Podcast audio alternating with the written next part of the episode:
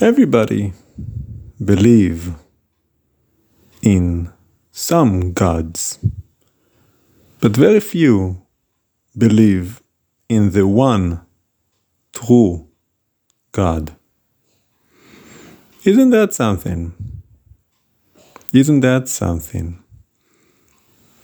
I was just talking to Papa about that, about faith, about how people can go off, make an idol out of anything. And what is an idol but a god? Mini god, demigod, small g type of god, but a god nevertheless, because God is a position, not a name. You often say, He's like a god. He was the god of comedy. He was the godfather, right? The, the, the god of rock. The god, right? All those Marvel comics. He's a god. What is a god but a supreme? Something that is so above and beyond you. Undefeatable. Something that just cannot be overthrown. Number one in your heart. So, yes, the vast majority of people are polytheistic because they serve and worship many gods. And I'm not talking about Yod Hei Vav Hei, that's his name that he revealed to the children of Yasharel. Before that, he was simply known as Shaddai, as you can see in the book of Job, or El, Elohim, El Elyon, El Yara, all of his names mentioned throughout the scripture. But you serve many gods, and none of them is Him. Because most of you, I'm sure, in your vocabulary, use the word luck. Oh, I was lucky. Oh man, that was luck. Oh, good luck. Almost everybody, most people, I should say, worship the god, demigod, false illusion of luck. But there is no luck. that God does not exist. You know, Israel used to do that. He rebukes them. I believe it's in Ezekiel, maybe 34. I could be off on the chapter when he said they set up a table for Meni and Gad, G A D.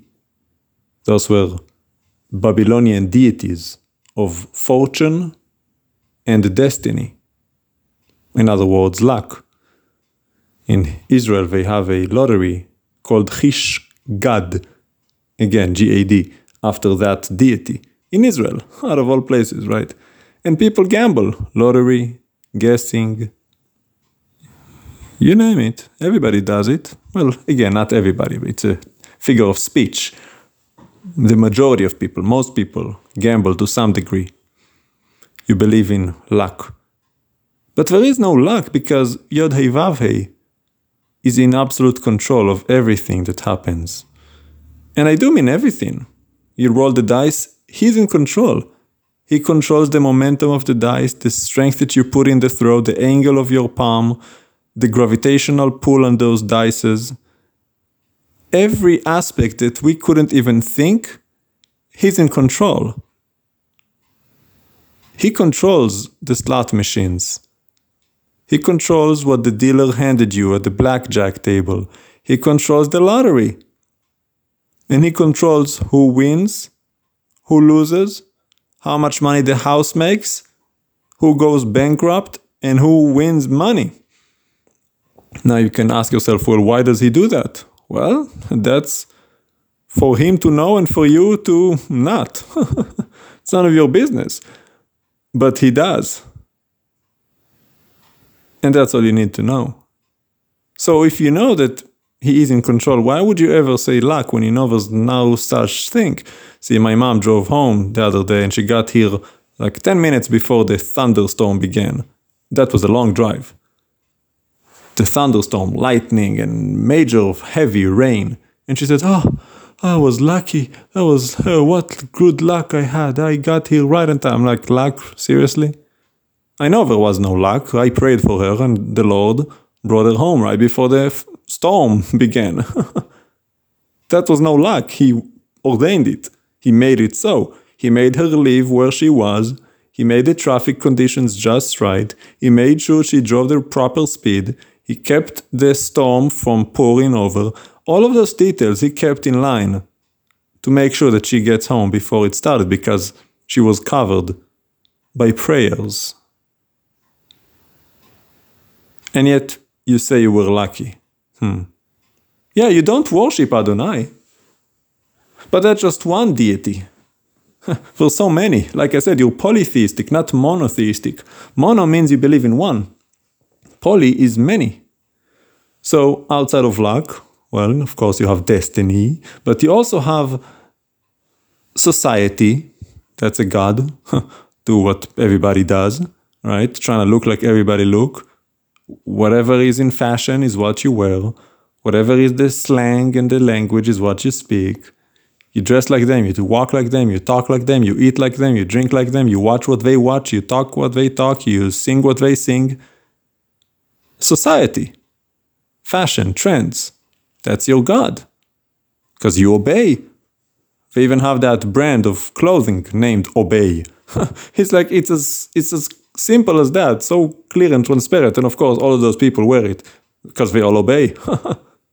you live by the fashion line that you adore, right? All these people with their Louis Vuitton, that's their God. Try to mess with their Louis, they'll kill you. That's their God. Fashion is a very serious God. Don't mess with their fashion. but how about entertainment? Television. You know, people do like their shows.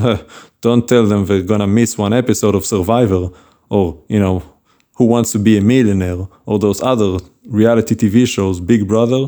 Whew. Oh yeah, if you tell them they gotta miss an episode, oh, they'll go on a on a rampage. That's their god. And of course, with that goes sports.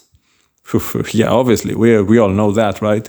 People can tell you more about the stats of their favorite team than about pretty much anything else in the world. We can tell you more about that than about their children, about their spouse. They know more about their MVP than their own life. That's their God. But other than that, there are religious gods. For many of you, we said it before, it's the organization, the church. For most of you, religious people, it's the cross. You carry that artifact as if it was some sort of a uh, talisman. Why do you need the cross with you? Where is that in the scripture to carry a cross? He said, bear your cross as a metaphor of, of bearing, of carrying your burdens, bearing a yoke, to carry your execution stake, to deny yourself. It's a metaphor. He didn't tell you to carry a physical, you know, small jewelry shape of a cross on a ch- chain or a bead or a necklace or earrings. No, but you carry that because that's your God. You pray to it? Oh, yes. You put it in front of you, start praying to it. Don't tell me you're praying to the Lord, you're praying to the cross. And obviously, the Lord is not a cross, so why are you praying to the cross? And not to mention, many of you have crosses with a dead man nailed and chiseled on top of that cross, and you say that's Jesus. Uh, last time I checked, Jesus was not a piece of wood.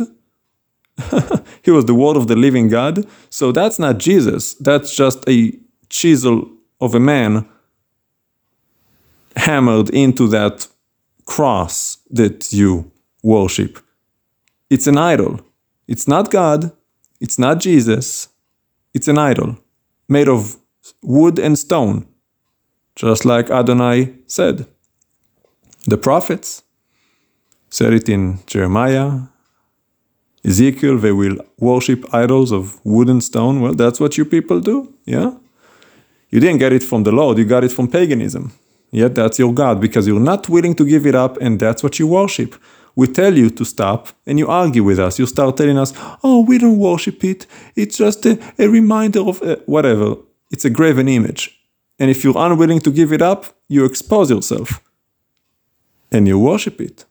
See, because if you didn't worship it and we told you to grave an image, you wouldn't argue. You would say, oh, I didn't know. I'll get rid of it and that would be the end of the story. But that's not what happens. You resist because it's your God. It's quite telling, isn't it? If your heart was with the Lord, truly, fully, with Adonai, Yad the God of creation, the only living God, if your heart was with Him, you would do everything He says and give up anything that you know is not right. See, and the Lord tests us multiple times, all the time, really. Well, not all the time, but you know, He would give you something and see what you do with it. Then He will ask you to give it back, give it away. Or He will take it away. see how you respond.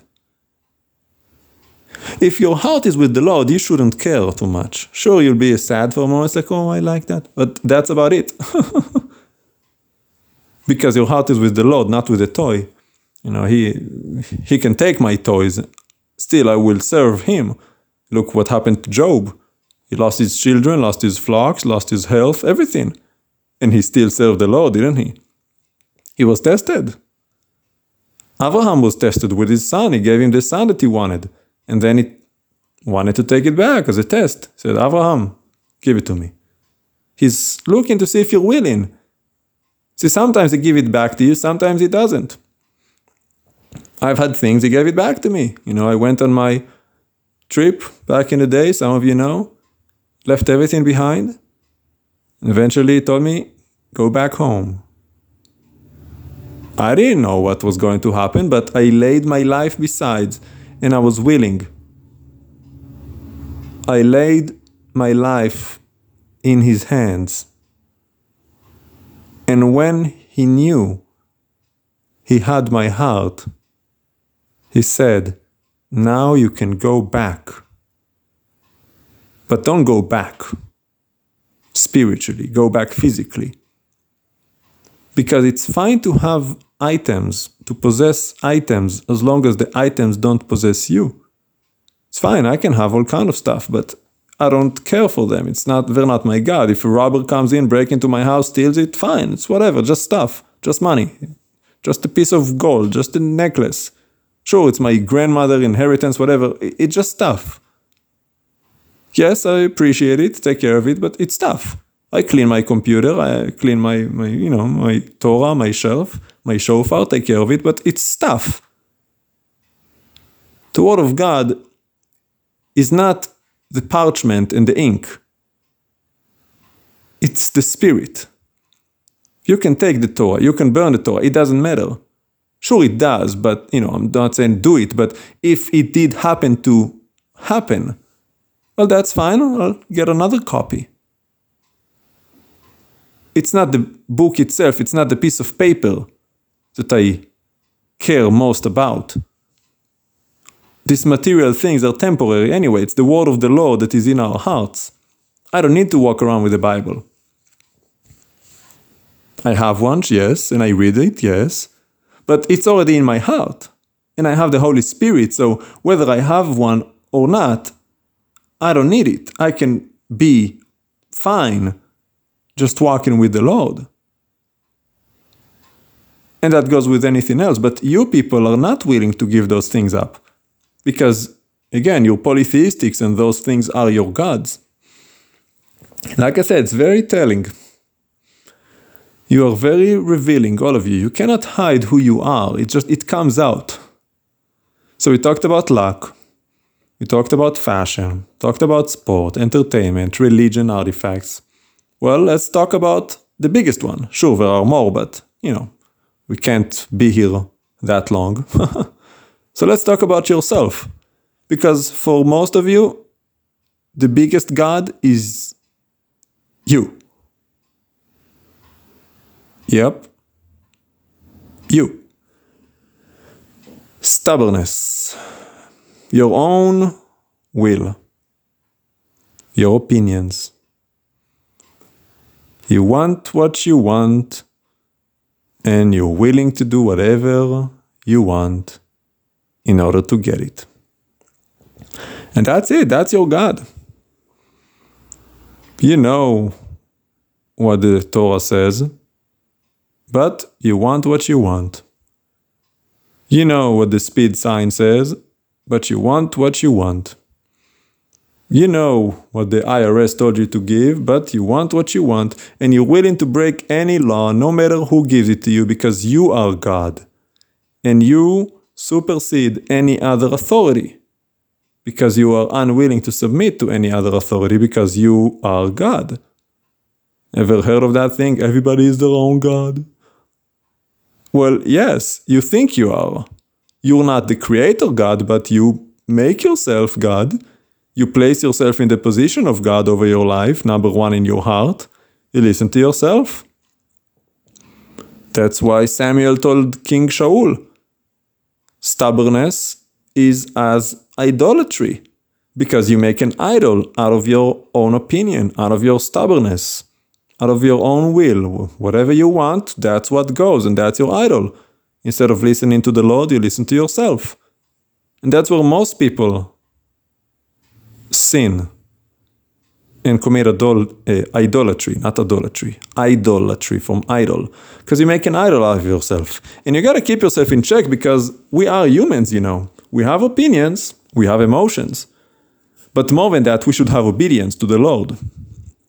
It's fine to have an opinion. you know, if I always agreed with the Lord, I would be the Lord, but I don't.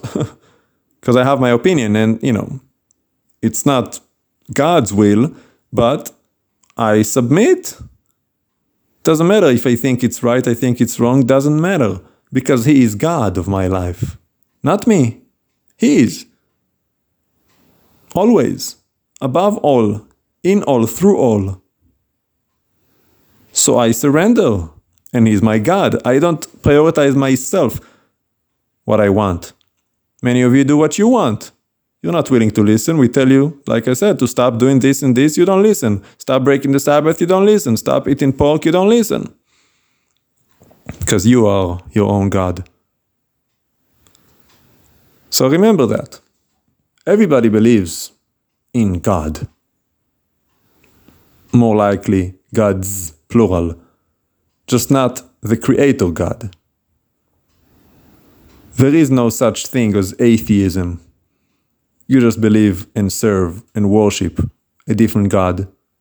You are an idolater, a fornicator, and a paganizer.